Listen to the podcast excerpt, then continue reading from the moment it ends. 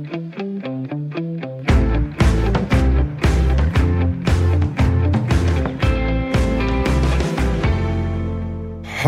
da helt Christian Magleby for en uge, det har været i dansk fodbold. En kamp i øh, første division mellem Esbjerg og Lyngby gik helt amok og måtte afbrydes to gange. Nogle scener, jeg ikke rigtig har set i dansk fodbold før, må jeg indrømme.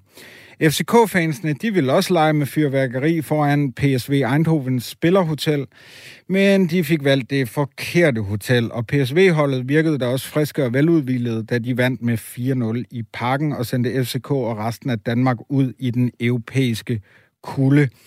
Så var der gang i uh, seks kampe på samme tid i går i vores elskede Superliga, og det var rigtig radionostalgisk, at det hele det kørte på samme tid. Jeg sad i hvert fald klinet til øh, æderen. Og så bliver Christian Eriksens genkomst på landsholdet muligvis forpurret af, at han har testet positiv for corona. Ja, nu gik det lige så godt, og så med alt det, han har været igennem, så skal han altså også igennem den her coronasmitte, som det virker til nærmest det meste af landet har været efterhånden. Jeg skal prøve at bevare overblikket her i studiet, hvor vi i denne time af Fire på Foden skal forbi en ny samtalebog om fodbold med journalist Asger Hedegaard Bøje, og så den netop fyrede træner i øh, Vejle, Peter Sørensen, som bagmænd. Vi tager også temperaturen på første division og kigger frem mod opryknings- og nedrykningsspil. Til slut tager vi til Lyngby og besøger noget så sjældent i Danmark som en kvindelig stadionspeaker. Og i time 2, der vender vi den danske kvindeliga, og jeg kan allerede nu sige, at hvis du har input til den, hvis du har noget, der skal med i programmet, et eller andet, vi skal tage op med vores panel, når vi øh, endevender den danske kvindeliga, så er du meget velkommen til at skrive til mig på sms 1424. Skriv R4 mellemrum, og så din besked. Så tager jeg det op her i studiet og giver det videre til vores panel. Uha, jeg skal lige have pusten. Der bliver fart på her i Fire på Foden på Radio 4. Jeg er din vært, Emil Bak, typen, der altid vælger det for helt forkerte hotel. Velkommen til.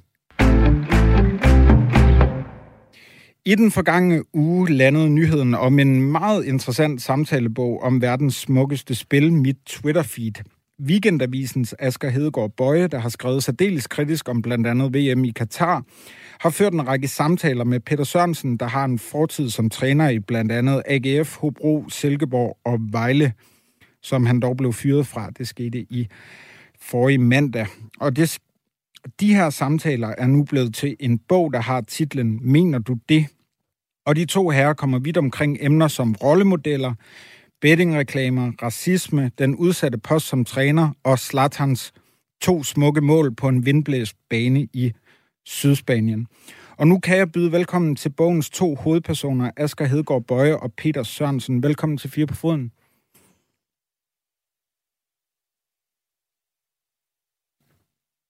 Hallo?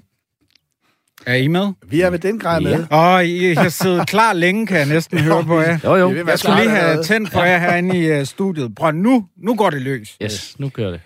Asger, øh, hvorfor var det lige øh, netop dig og Peter, der skulle lave den her samtalebog? Fordi vi er så forbandet kloge. Nej, det er det ikke. Det er fordi, øh, vi har ført nogle samtaler på øh, i en podcast øh, i et øh, andet regi med, hos Mediano igennem øh, de sidste par år. Har vi mødtes en gang om måneden øh, sammen med Adam Møller Gomar, øh, journalist på Mediano, og har talt om alt muligt mellem himmel og jord i fodboldens verden. Øhm, og så synes vi, at øh, det kunne man godt fortsætte med at gøre, øh, ikke mundtligt, men også øh, på skrift. Og så øh, har vi mødtes nogle flere gange, øh, flere steder rundt omkring i, i Danmark, og sågar også i Rom. Øhm, og så har, vi, øh, så har vi talt og talt og været ret uenige om mange ting, men enige om, at... Øh, enige om at være uenige, enige om, at debatten er væsentlig, og derfor så har vi øh, udgivet den her lille bog. Og så kan jeg jo spørge dig, øh, Peter Sørensen, hvorfor er det lige netop dig, der skal være den anden part i den her bog? Hvad har du at byde ind med? jeg tror måske, man kan sige, at, øh, at vi er øh, begge øh, parter i det her spil. Øh, Asper, Asger som, øh, som øh, journalisten, ham der kan øh, gå i dybden ud fra øh, sin øh, sit ståsted uden for fodbolden, men med en stor indsigt i fodbolden. Også i forhold til hans, øh, hans øh, hvad kan man sige, baggrund som filosof eller idehistoriker, har han kunnet udfordre mig fra mit ståsted inde i fodbolden, så at sige. Mit liv har jo været fuldt af, af fodbold, først som spiller og siden som, som træner, og jeg har næsten ikke kunnet komme ud af det. Nu er det så lykkedes mig et par gange alligevel, senest her for en uges tid siden. Men ikke desto mindre, så har jeg haft et liv i fodbold, og, og, og fra min synsvinkel, indefra, har det været meget sjovt at, at debattere og diskutere forskellige forhold i og især omkring fodbolden med Asker, som har haft sådan en mere filosofisk tilgang til, øh, til spillet. Så både indefra og udefra er dækket. Det lyder jo som et øh, ret godt øh, fundament for en øh, samtalebog. Men jeg kan ikke lade være med at tænke, Peter, øh, der er usandsynlig meget fodbolddækning. Der er usandsynlig mange, der er utrolig mange øh, samtaler om fodbold. Podcasts er der, der er tv-programmer, der er det her radioprogram er et eksempel på det.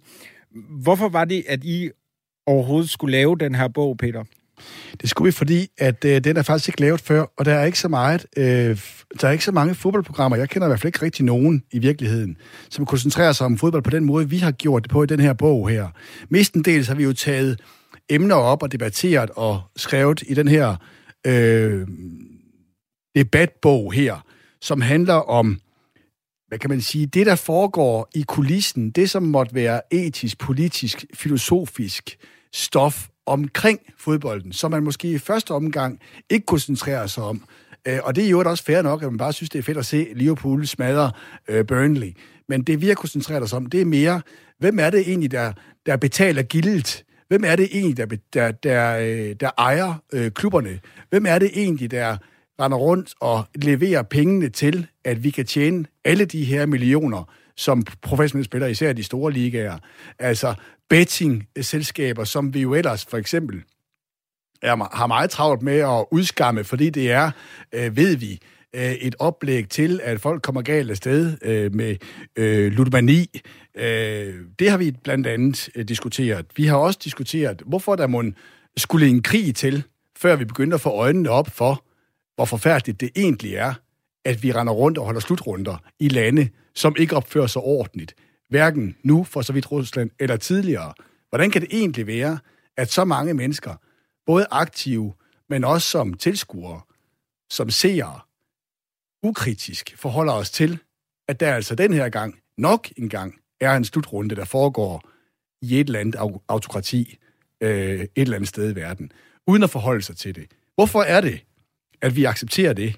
Hvorfor er det, at der ikke er nogen spillere, som siger fra? Hvorfor skulle der et dødsfald til, om inden han så genopstod kort efter, inden spillerne begyndte at sige fra i forhold til UEFA's ufattelige, kyniske tilgang til spillet? og så videre. Det er nogle af de emner, som vi har debatteret, og det er ikke de emner, som så færdig mange andre forholder sig til i hverken radio, tv eller i aviser nu gør vi det her i Fire på Foden, så kan vi vinge den af. Men Asger, jeg kan ikke lade være med at tænke, om ikke det er svært at lave en debatbog om fodbold anno 2022, som jo et eller andet sted skal læses af os, der øh, ved noget om fodbold, holder af det, elsker det her øh, spil, men som også øh, gerne vil kigge på alt det, der foregår uden for banen. Altså, er det ikke svært at være uenig i, at VM i Katar er en katastrofe, eller en katastrofe, som øh, I kalder det? At bettingreklamer på trøjerne er pisse irriterende, og et udtryk for den grænseløse kommercialisering af fodbold, at racisme i fodbold er noget lort, og at udenlandske ejere kan være problematiske i forhold til de danske klubbers klubkultur og ikke mindst klubånd. Er det ikke svært at diskutere fodbold i 2022, fordi de fleste af os er enige? Jo, men altså man kan jo sige, jeg ved ikke om de fleste, altså der er i hvert fald mange af os, der er enige i, at der er de her problemer, som du skitserer nu, men samtidig øh, går vi jo stadigvæk betaler entré øh, på det lokale stadion, eller tegner et tv-abonnement, som finansierer øh, den liga, vi nu holder af, eller køber en fodboldtrøje til vores søn, eller sådan. Så, så jeg tror, det vi gerne vil stille øh, skarp på, er ikke kun fodboldens øh, skyggesider, men også det der, hvad skal man sige, det der spil, der er imellem, øh, at vi på den ene side elsker den her sport, sådan har både Peter og jeg det jo også, øh, og vi så samtidig kan se de her problemer i det. Og det er ikke sådan en bog, hvor vi vil nå frem til, at øh, vi skal ikke tage til Katar, eller øh, VAR er en dårlig øh, øh, øh, et, øh, er dårligt, det er dårligt, at var er introduceret i, i moderne fodbold osv., men vi diskuterer det frem og tilbage, og vi er faktisk ret øh, uenige om mange tingene. Øh, og, og det er vi nok, fordi vi også står hver vores sted. Altså Peter inde, inde i sporten, kan man sige, og, og, og mig udenfor som en sådan mere historiefortæller, kan man sige. Og der er ligesom nogle, nogle ting, jeg synes er, er, er væsentlige, og nogle ting, Peter synes er væsentlige. Så, så øhm, det er ikke et eller andet, øh, det er ikke et forsøg på at nå frem til en sandhed. Det er et forsøg på at præsentere øh, Peters og mit perspektiv, øh, to forskellige perspektiver på fodbolden, og så ikke mindst, at læseren vil kunne, kunne, kunne læse den her bog, og så selv tage stilling. Peter, du beskriver selv i bogen, at du altid har været i dine meningers mod, og hvis man har lyttet de sidste øh, par minutter af udsendelsen her, så tror jeg godt, man kan være enig i det. I moderne fodbold oplever du så, at i den position, du har, som jo primært har været træner, at det er farligt at mene noget, fordi man altid kan blive holdt op på det? Nej, det mener jeg faktisk uh, i høj grad er en skrøne. Uh, og jeg mener også, at i det omfang, at det måtte være rigtigt, at man kan risikere noget, at spørgsmålet er, hvor meget er det egentlig, man så risikerer? Altså, hvor slemt vil det egentlig være, hvis i givet fald ens klubdirektør øh, lige kaldt til orden, eller forsøgte derpå, lige markeret? Øh, hvordan, hvilken konsekvens vil det egentlig have? Hvor slemt vil det egentlig være? Og yderligere, hvad nu hvis, at det var sådan, at man blev kaldt til orden? Var det så ikke også umagen værd at udfordre det? Selv fodboldspillere eller trænere har vel ret til at mene noget, og bruge den platform, man nu har, til et eller andet, som man synes var vigtigt, derfra hvor man nu står.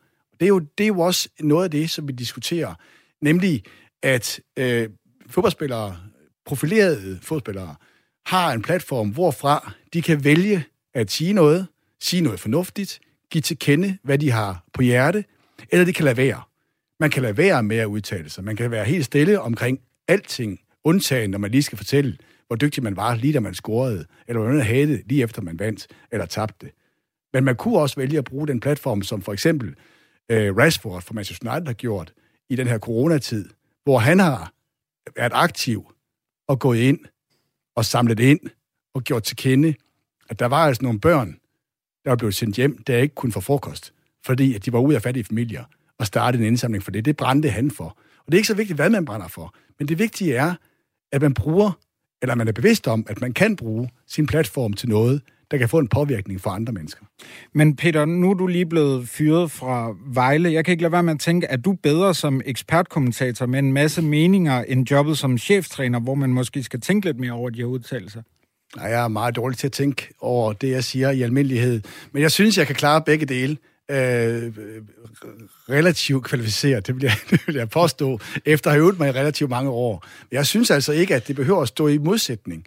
Altså, at man er inde i øh, fodboldverdenen som aktiv, og at man så øh, stadigvæk kan sige noget. Altså, det kan ikke hjælpe noget, at, at, at fodboldspillere og trænere er så døde kedelige, kedelige, at det, som jeg sådan med mit begrænsede talent for at spille fodbold i sin tid, og nu for at træne, alene tror, at vi kan underholde folk ved at levere en eller anden omgang middelmåde fodbold.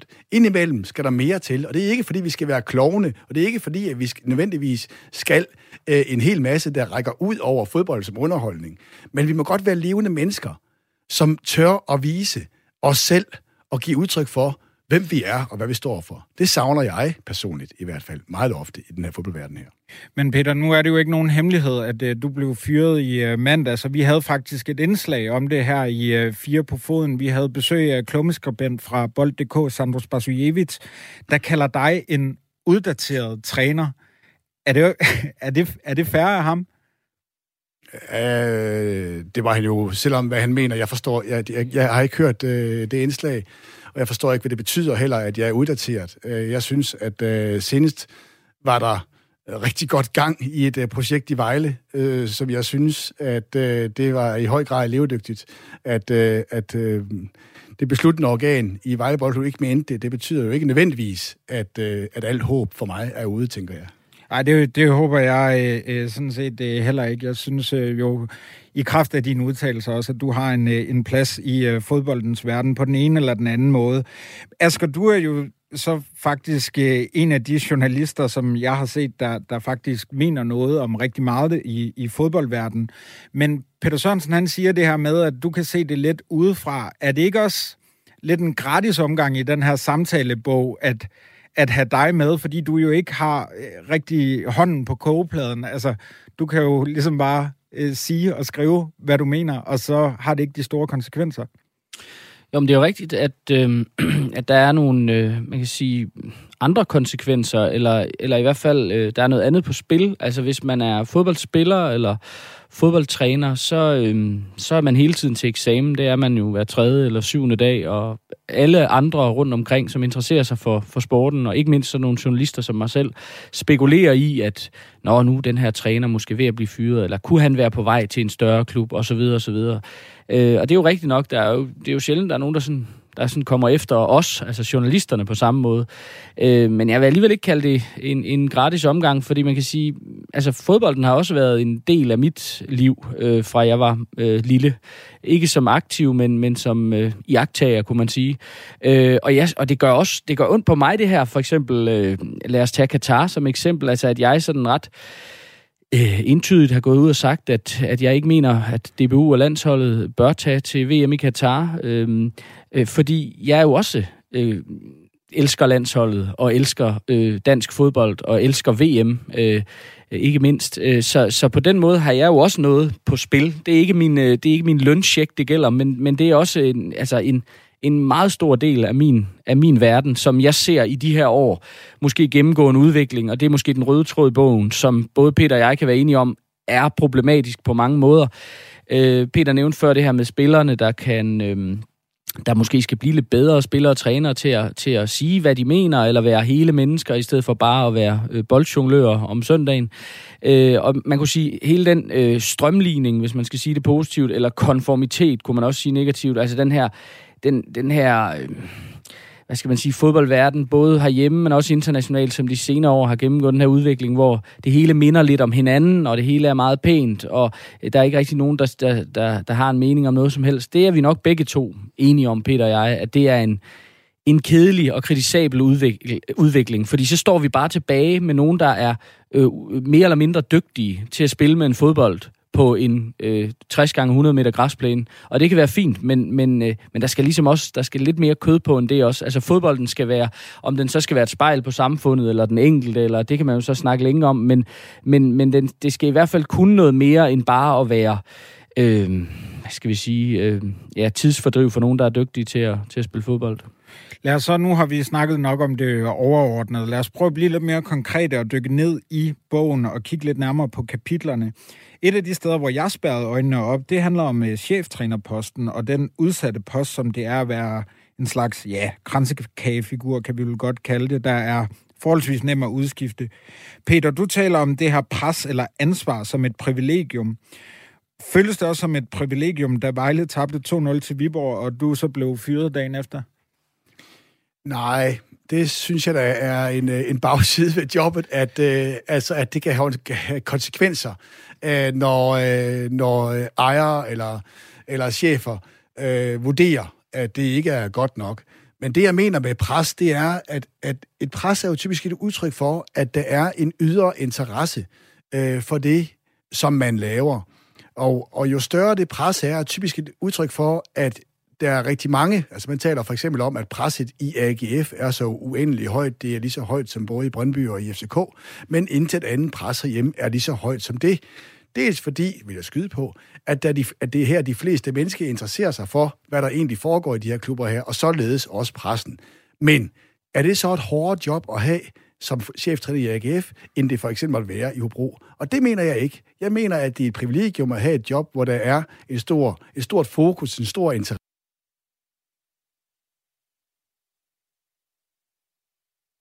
Jeg tror, vi mistede øh, forbindelsen til, øh, til de to herrer, som øh, er med øh, fra vores studie i Aarhus. Jeg skal lige høre, om der er blevet trykket på et eller andet. Hallo? Hallo? Ja, hallo. Kan ja, du høre os? Ja, Igen? ja. Okay, der, der godt. skete lige et eller andet. Okay. Men du var i fuld gang med at tale om, Ja. øh, om privilegiet som, øh, som træner, og også det pres, der er i, i den forbindelse. Ja, og det der egentlig er min pointe, det er, at det er et privilegium at have et job, som så mange mennesker interesserer sig for, fordi man jo netop kan gøre en forskel i det øjeblik, at der er så mange, der interesserer sig for det. Man kan være med til at påvirke, hvad det nu er for en følelse, alle de her mennesker går hjem med, når man har leveret varen på Aarhus Stadion, eller i Hobro, eller hvor det nu end måtte være. Og det at, at ligesom have et job, som betyder noget for rigtig mange mennesker, det synes jeg er et privilegium. Men altså, helt ærligt, Peter, hvordan havde du det i mandags? Jeg havde det rigtig dårligt, fordi jeg var, øh, jeg var meget overrasket, øh, først og fremmest, og jeg var meget skuffet, og jeg var øh, uforstående, og det er jeg jo stadigvæk, over, at det skulle komme dertil. Øhm, jeg har haft det privilegium at blive fyret op til flere gange, og, og, øh, og, øh, og begge gange tidligere har jeg kunnet forstå logikken bag. Men den har, jeg, den har jeg haft svært ved at forstå, den her gang her. Og det har ikke gjort det lettere. På den anden side, så, øh, så synes jeg, at jeg kan se mig selv i øjnene. Jeg har gjort mit bedste. Jeg synes det faktisk, at, at i det lange løb har det været ganske godt. Det er inden for, en, for det mulige rige for Vejle Boldklub, at, øh, at redde sig i Superligaen. I høj grad, vil jeg påstå. Og, og det vil jeg ikke, den ære vil jeg ikke endnu kun tilskrive den nye træner. Asger, hvis vi så springer fra cheftrænerne til ejerne, så er det også noget, der fylder i jeres bog. Særligt de udenlandske ejerskaber i danske klubber bliver øh, diskuteret. Du siger, at en fodboldklub ikke bør drives fra den anden side af kloden, og Peter udtaler, at ejerne kun har ét formål, og det er at tjene penge. Deler du din øh, makkers kynisme her? Øh, ja, det er, jo, det er jo næsten realisme, vil jeg sige. Altså, fordi enhver klubejer, vel også hvis han er dansk, øh, vil gerne tjene penge på, på det at være i fodbolden. Og jeg tror, Peter og jeg er enige om, at, at en, en god udenlandsk klubejer er langt at foretrække frem for en, en dårlig eller amatøragtig dansk klubejer. Så det er ikke et spørgsmål om, hvilket, hvilken farve pas man har, men det er et spørgsmål om, hvor... Øh, committed, eller hvor, hvor meget man vil den her klub. Og der har vi jo desværre set eksempler, både internationalt, men også herhjemme, øh, senest med Fremad Amager for eksempel, øh, eksempler på øh, traditionsrige klubber, som øh, havner i hænderne på øh, de forkerte øh, udenlandske øh, rigmænd, ejere, og, så, og, som så, og, de, og de, kan jo, de kan jo trække stikket, hvornår de vil. Og når de gør det, så, øh, så bringer de altså klubben helt ud over afgrundens rand. Og det synes jeg, vi har også set i Chelsea i jo i øjeblikket. Øh, og det, og det, det, det gør virkelig ondt på mig at se, at de her klubber, som kan være 100-130 år gamle, med et, et, et slag øh, kan... Kan mm, være truet på eksistensen, og det, og det kan de, fordi at man ligesom, kan man sige, har brudt med en måske mere organisk udvikling igennem årtier, hvor øh, klubejeren har efter, blevet efterfulgt af en anden klubejer, som har ville nogenlunde det samme, og man har udviklet klubben, og så til, at man pludselig får den her enestående mulighed for øh, fordi der kommer en rig onkel forbi fra USA, eller øh, Mellemøsten, eller Kina, eller øh, Rusland. Øh, så det, altså, så det, øh, ja, det er enig i, at det, det, det truer dansk fodbold, synes jeg. Jeg synes faktisk, vi taler alt for lidt om det generelt. Altså, alle de her klubber i Superligaen og første division, som er blevet overtaget af, af og det er ikke, fordi de er udenlandske ejere, men, men, men ejere, som ikke har den fjerneste øh, øh indsigt, kunne man sige, i den enkelte klub, men, men er der af, af andre grunde. Peter, du har jo så øh, for nylig prøvet at lede en klub med en øh, udenlandsk ejer, Andrew Solotko. Han er øh, hovedaktionær i Vejle. Du har også trænet eksempelvis, øh, lad os bare tage Hobro, der ikke er på udenlandske hænder. Kunne du mærke forskel på det? Det, noget af det, som vi jo så diskuterer, Asger og jeg, i kapitlet, der vedrører udenlandske ejerskaber, eller, eller bare driften af en, øh, en øh, elite fodboldklub, typisk på Superliga eller første, første divisionsniveau, det er, at, og min pointe er, at det ikke nødvendigvis bliver dårligere af, at det er udenlandske ejerskaber. Det kan sagtens være drevet rigtig dårligt af, hvad kan man sige, mennesker med store følelser for den respektive klub. Hvor Så- har vi set det? Jamen, det ser du alverdens steder. Altså, jeg kan fortælle øh, historier, både fra Hobro og fra Silkeborg, som jo har andre, og AGF, som har helt andre øh, bestyrelsessammensætninger, end det er i Vejle. Og, øh, og jeg kan fortælle øh, dårlige historier om alle tre klubber, der øh, kan være lige så, hvad synes jeg jo, i min optik, uhensigtsmæssige, som nogle af de historier, der kan drives ud af Vejle Boldklub.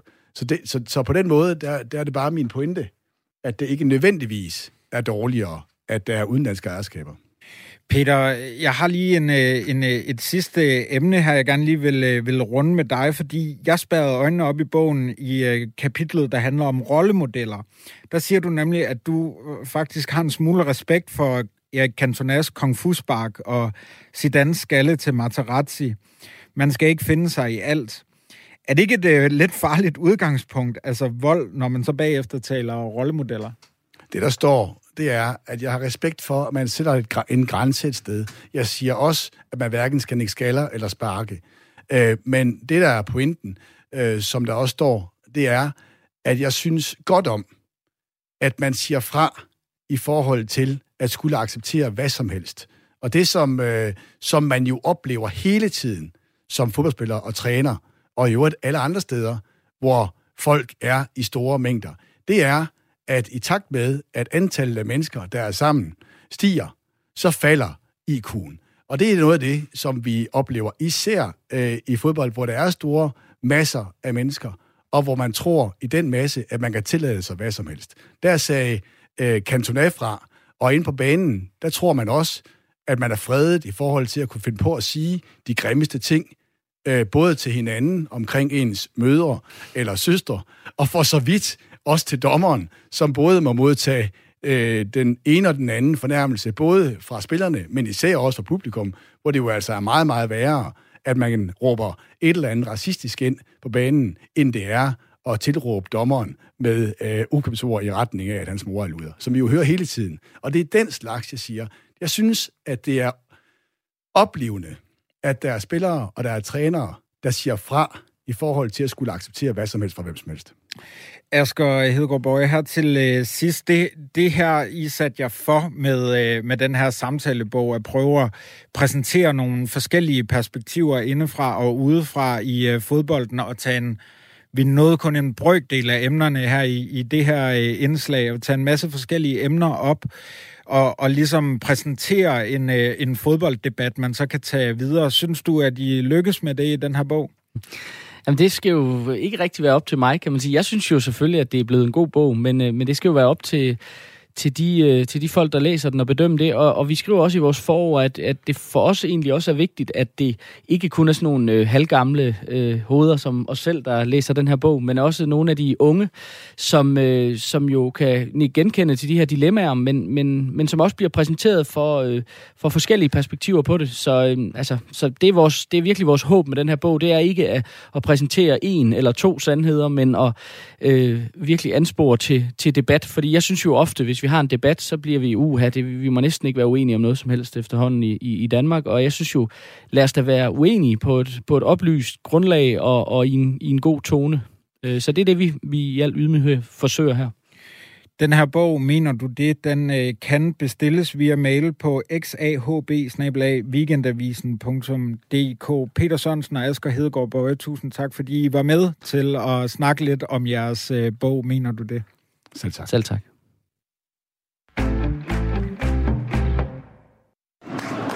Ja, nyt hernede på sidelinjen. Jeg har lige stået nede i uh, spillertunnelen. Jeg må bare sige, det er helt vanvittige scener. De to kaptajner, kampens dommer og de to trænere, de har simpelthen aftalt, at de sidste to og et halvt minut, de skal spilles. Men det, der kommer til at ske, det er, Esben-holdet, de fastholder bolden. Lyngby-spillerne, de står bare og kigger på. Der er ikke nogen, der må tage indgreb de sidste to og et halvt minut. Og det er simpelthen for at stå sammen mod, at Esben-fansene, de har opført sig, som de har gjort. Ja, det her øh, lille øh, lydklip, det har vi lånt fra Viasat, og øh, det var altså for de her vanvittige scener i fredags i kampen i Esbjerg mellem Esbjerg og Lyngby, hvor øh, en masse øh, tilskuer tumult skabte fuldstændig kaos og endte med, at holdene bare måtte trille bolden imellem dem.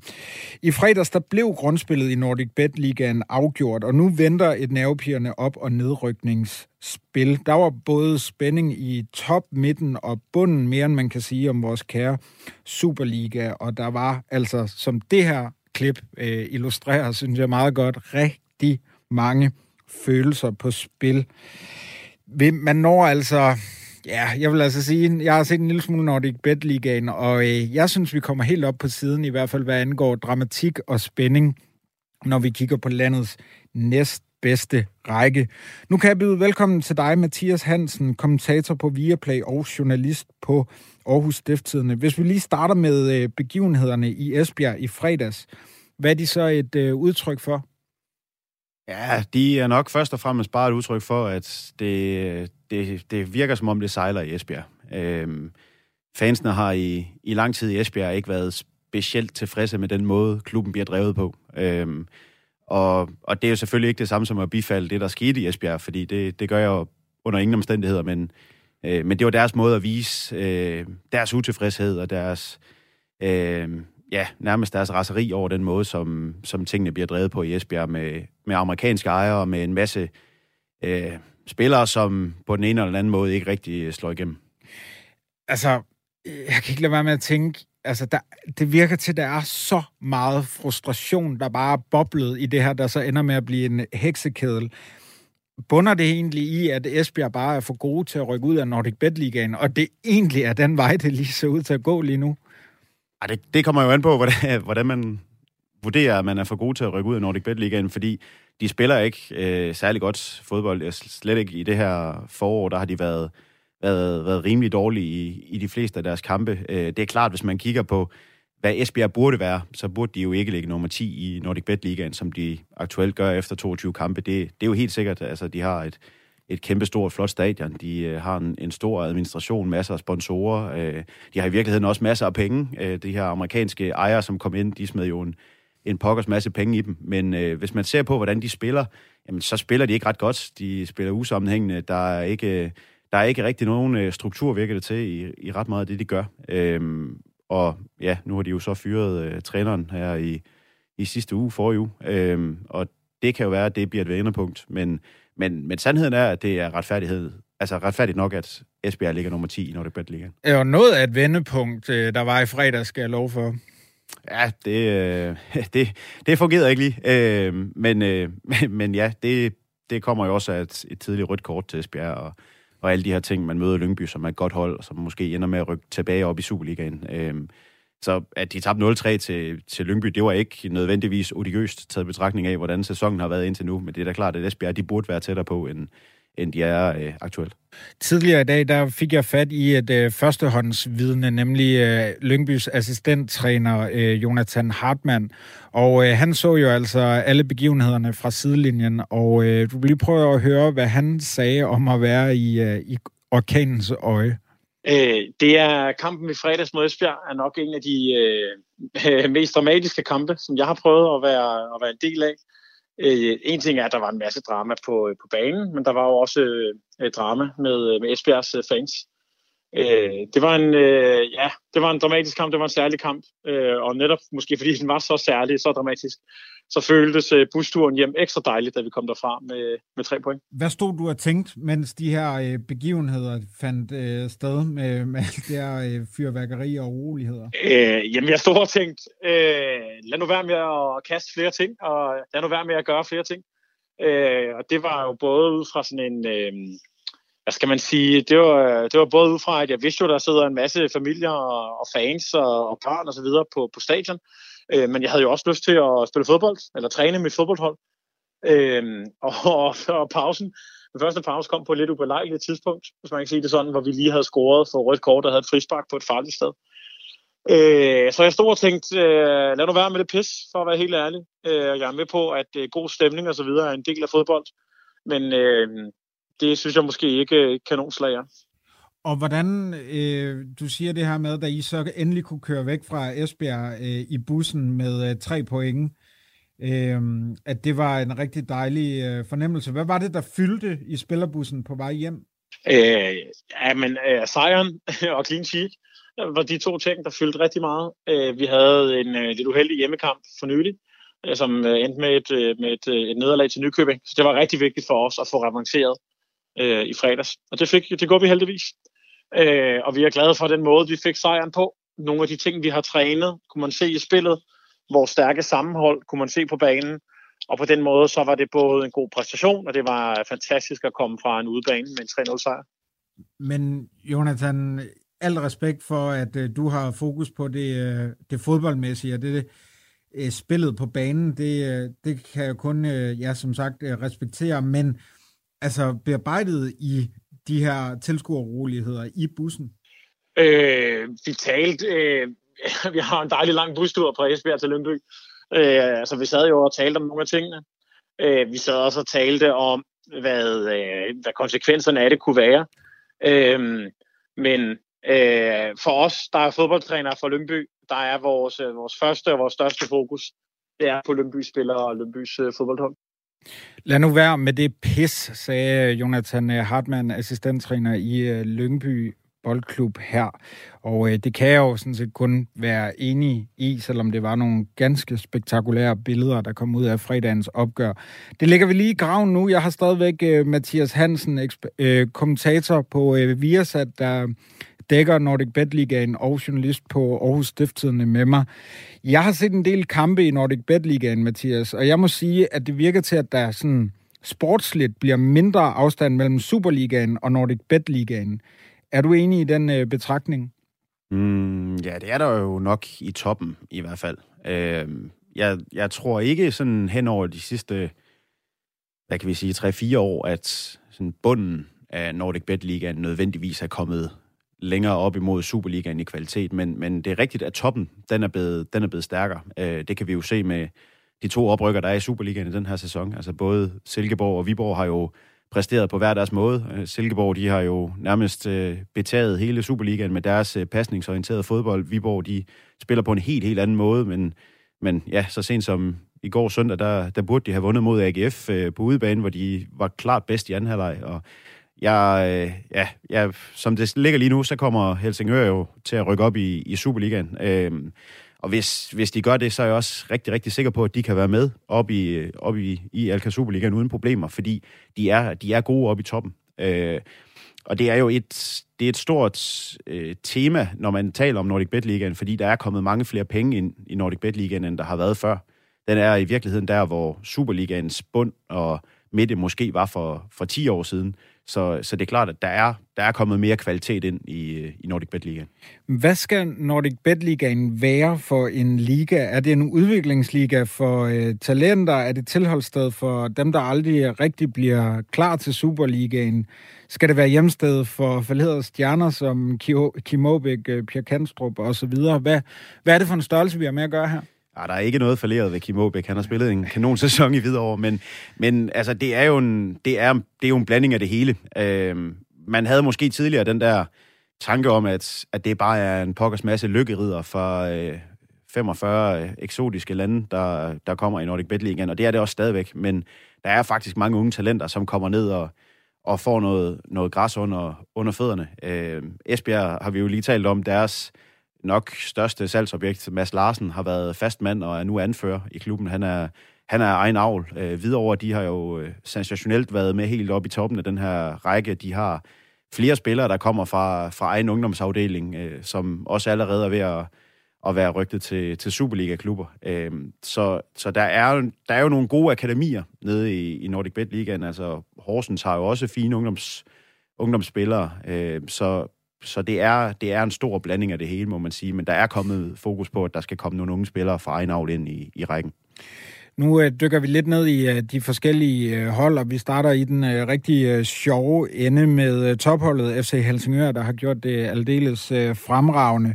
Men når man kigger på dem, så kan man ikke lade være med at tænke på deres stadion. Det er usikkert, om man vil kunne se Superliga bold på det her forholdsvis nye Helsingør stadion efter sommerpausen. Det skyldes en baserende konflikt om netop Helsingør stadion.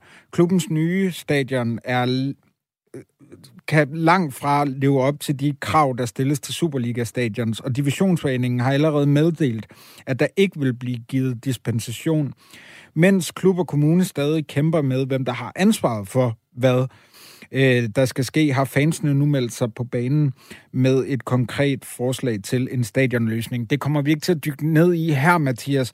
Men hvad siger du til det her med, at et Superliga-hold, der måske skal spille sine kampe 35 km fra deres normale hjemmebane i farm? Ja, det vil, det vil da selvfølgelig, øh, det vil selvfølgelig være synd.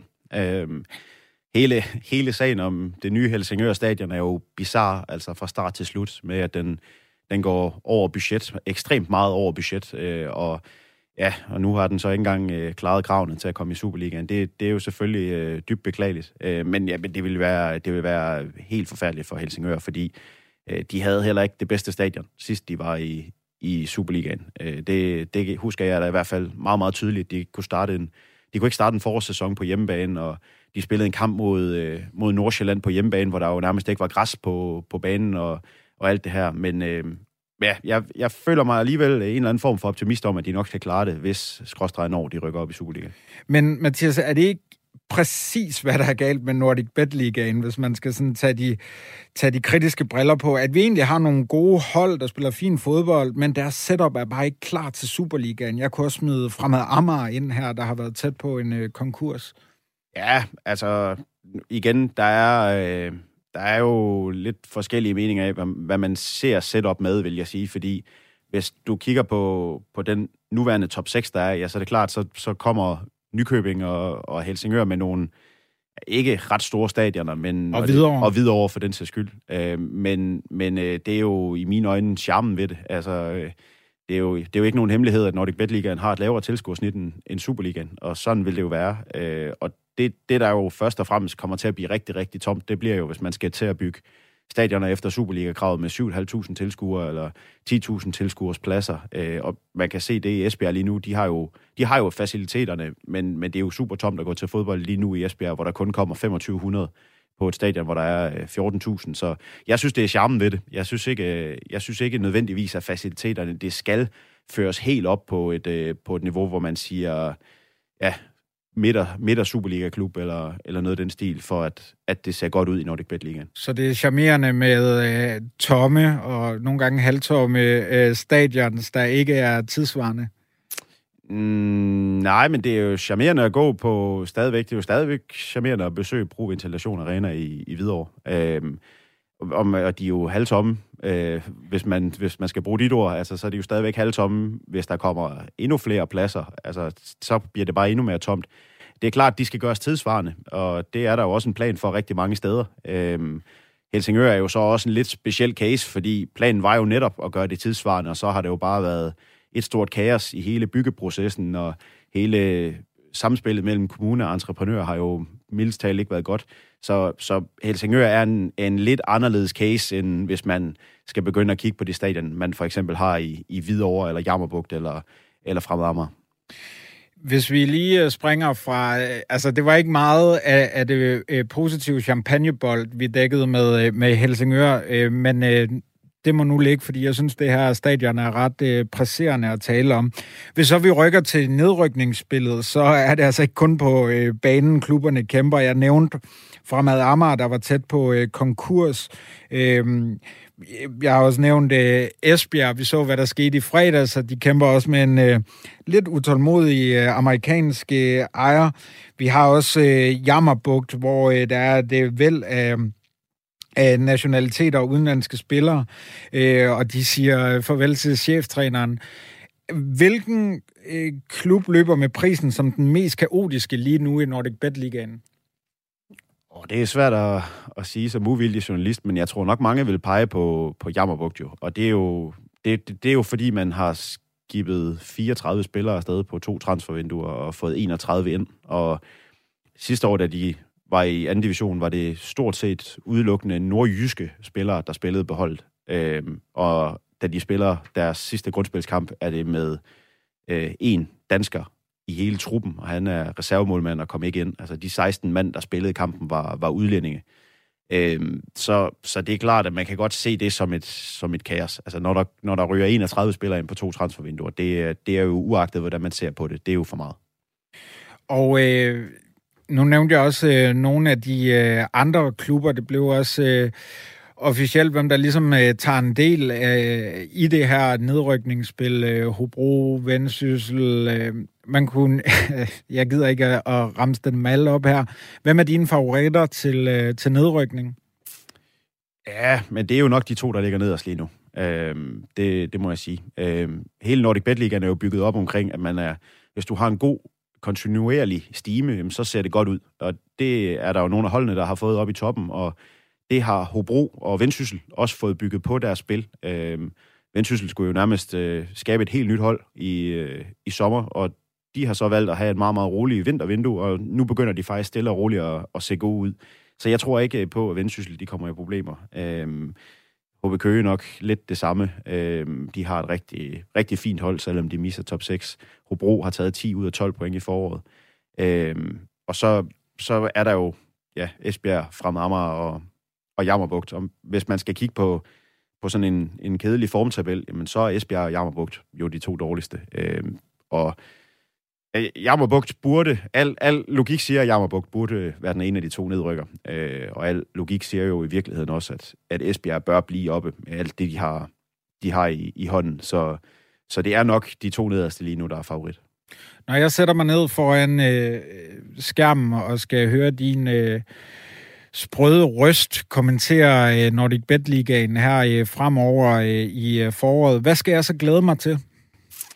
Øh, I toppen skal du glæde dig til rigtig, rigtig meget god fodbold, faktisk. Øh, hvis man ser på de hold, der, er, der ligger i top 6, jamen, så kommer både Nykøbing FC, FC Fredericia og FC Helsingør med en meget boldbesiddende, øh, offensiv-minded fodboldfilosofi, øh, og det, det har faktisk givet adskillige rigtig, rigtig gode kampe. Øh, Lyngby vil også rigtig gerne være et offensivt fodboldhold. Det vil Horsens for den sags skyld også. Og videre de, øh, de er bare blevet et offensivt fodboldhold, fordi de er, de er meget, meget, meget skarpe i begge ender af banen. Måske ikke lige så øh, ekstra offensiv og ultra offensiv som de andre hold, men, men sandheden er, at det er seks hold oppe i toppen, der spiller rigtig, rigtig god offensiv fodbold. Og i bunden, der skal man jo kigge på alt det drama, der kommer til at være. Altså, øh, øh nu snakker vi af Esbjerg tidligere. Altså, hvis Esbjerg de ryger under stregen i en af de første kampe i, i nedrykningsspillet, jamen, så, så kommer der til at være rigtig, rigtig meget pres på, og det kommer til at, at være, være vildt, hvad der også kommer fra, fra tribunerne nede på Blue Water Arena. Så øh, den gode offensive fodbold, den ligger op i, i top 6, og øh, den måske knap så sprudlende fodbold, den ligger nede i bund 6, men der er til gengæld utrolig, utrolig meget drama. Utrolig, utrolig meget drama, Mathias Hansen. Er vi for øh, dårlige til at sælge første division, fordi der er jo rigtig meget fokus på Superligaen herhjemme. Det, altså, det kan ikke bestrides. Og øh, jeg kan ikke lade være med at tænke, at altså, det, det er sgu en interessant liga, vi har fat i her, og du, der er drama, som du nævner, men er det ikke, er det ikke problematisk, at øh, tilskuertallet ryger så drastisk nedad, når man, når man øh, kigger øh, ned i, øh, i første division? Jo, det ved jeg nu ikke. Øh, skal vi være bedre til at sælge det? Ja, det, det håber jeg jo ikke, jeg skal. Det er jo, det er jo en del af mit job. så hvis jeg, skal være, hvis jeg skal være bedre til at sælge det, så håber jeg, at der er nogen, der fortæller mig det. Øh, men, men ja, jeg ved ikke, om jeg synes, det er, at det er så grimt. Altså, Helsingør, øh, undskyld, Lyngby har flere kampe i den her sæson, over 3.000 tilskuere. Det synes jeg egentlig er, er exceptionelt flot i, i i Nordic Bet Ligaen. Vi kunne se, at Sønderjyske i går havde ikke 3.000 tilskuere øh, på hjemmebane mod Randers.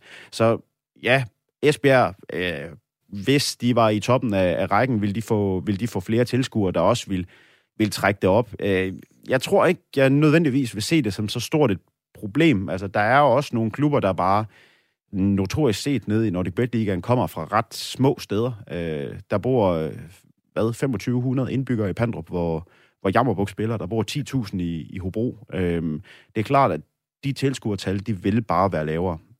Mathias Hansen, vi glæder os til masser af drama i Nordic Bet Ligaen i foråret. Tusind tak, fordi du var med her. Selv tak. Vi slutter den her time af med et indslag fra Lyngby og deres stadionspeaker Amanda Bodenhoff. Hun lægger stemme til de kongeblå vikingers opgør og var også på plads i speakerboksen, da min kollega Mads Gåning øh, gæstede Lyngby Stadion til hjemmekampen mod Nykøbing FC. Her fangede vi hende til en snak om, hvilke sange og lydmæssige traditioner, der præger Lyngbys hjemmekampe. Hvis man skal karakterisere musikken, der kører her, som bærer op til kampstart, altså sådan en bestemt følelse, jeg gerne vil have sådan formidlet ud på stadion? Jamen øh, selvfølgelig en, øh, en god følelse af, af noget sammenhold, noget alle kan synge med på, som øh, ligesom giver den følelse, øh, hvis øh, ja, alle står og synger med ude på lægterne derude. Så en god øh, blanding af noget gammel rock and roll, øh, som øh, de fleste kender, og så nogle af, af de nye hits også. Ligger der nogen faste sange i playlisten på en Lyngby kampdag? Ja, det gør der. Uh, vi har nogle af vores egne uh, øh, Lyngby-sange, som hedder Vikingerne vender hjem.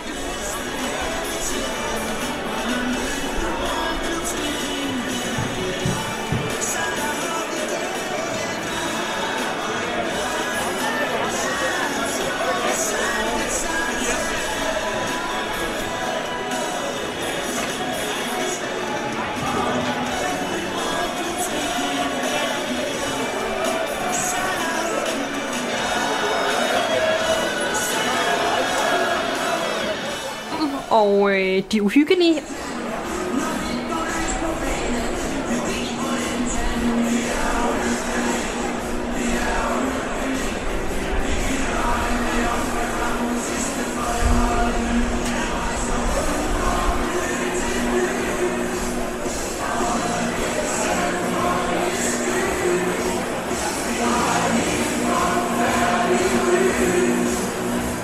Og så den nyeste, det kongebog Hjertebanker, som blev skrevet for et års tid siden.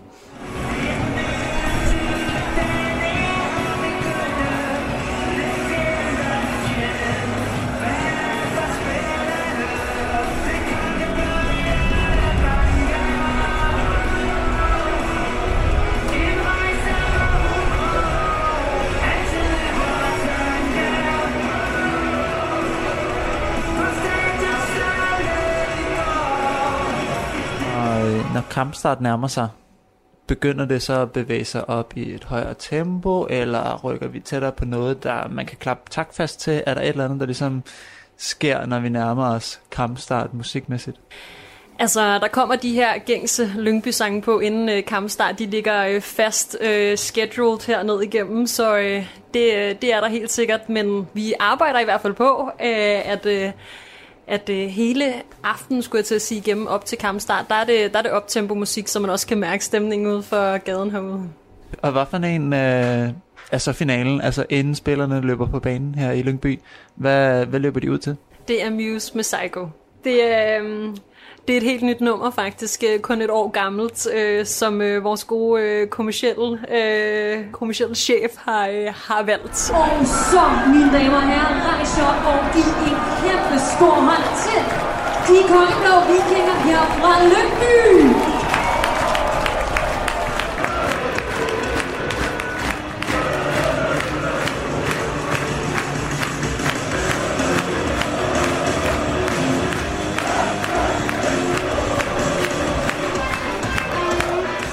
Det vigtigste er, at det bakker op om stemningen her, om vikingerne, og den har en god viking-vibe, og det tror jeg, vi har, har let lidt efter, øh, og det har vi fundet i, i det nummer her. Og hvad så med, når I scorer? Er der så en, øh, en bestemt sang, der rører på, eller har I et andet ritual? Når der bliver scoret, så er det fansene, der, der har hele stemningen, så ikke noget musik i højtalerne, vi lader, vi lader dem bære festen derude.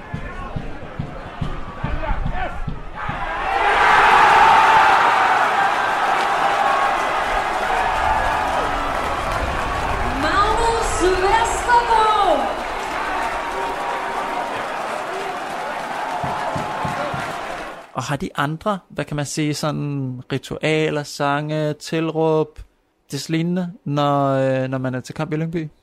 De har rigtig mange gode, øh, som jeg tror, alle øh, Lyngby-borgere næsten kan synge med på. Øh, typisk er det sådan noget Lyngby og, øh, og derudaf. Så øh, mange af dem, man også hører på, øh, på mange øh, andre stadions, de her fanskrevne sange.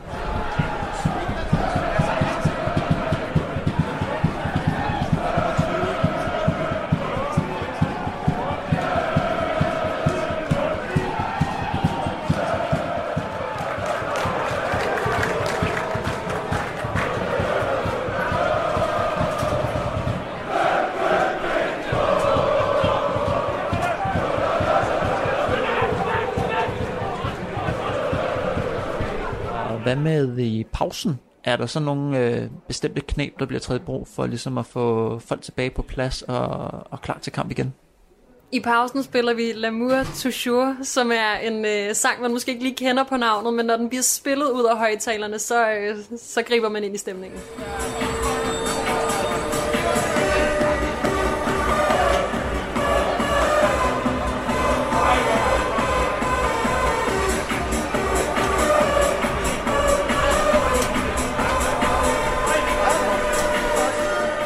Hvad med når kampen er over, og, øh, og I for eksempel har vundet? Hvad, hvad bliver der så sat øh, på højtaleranlægget?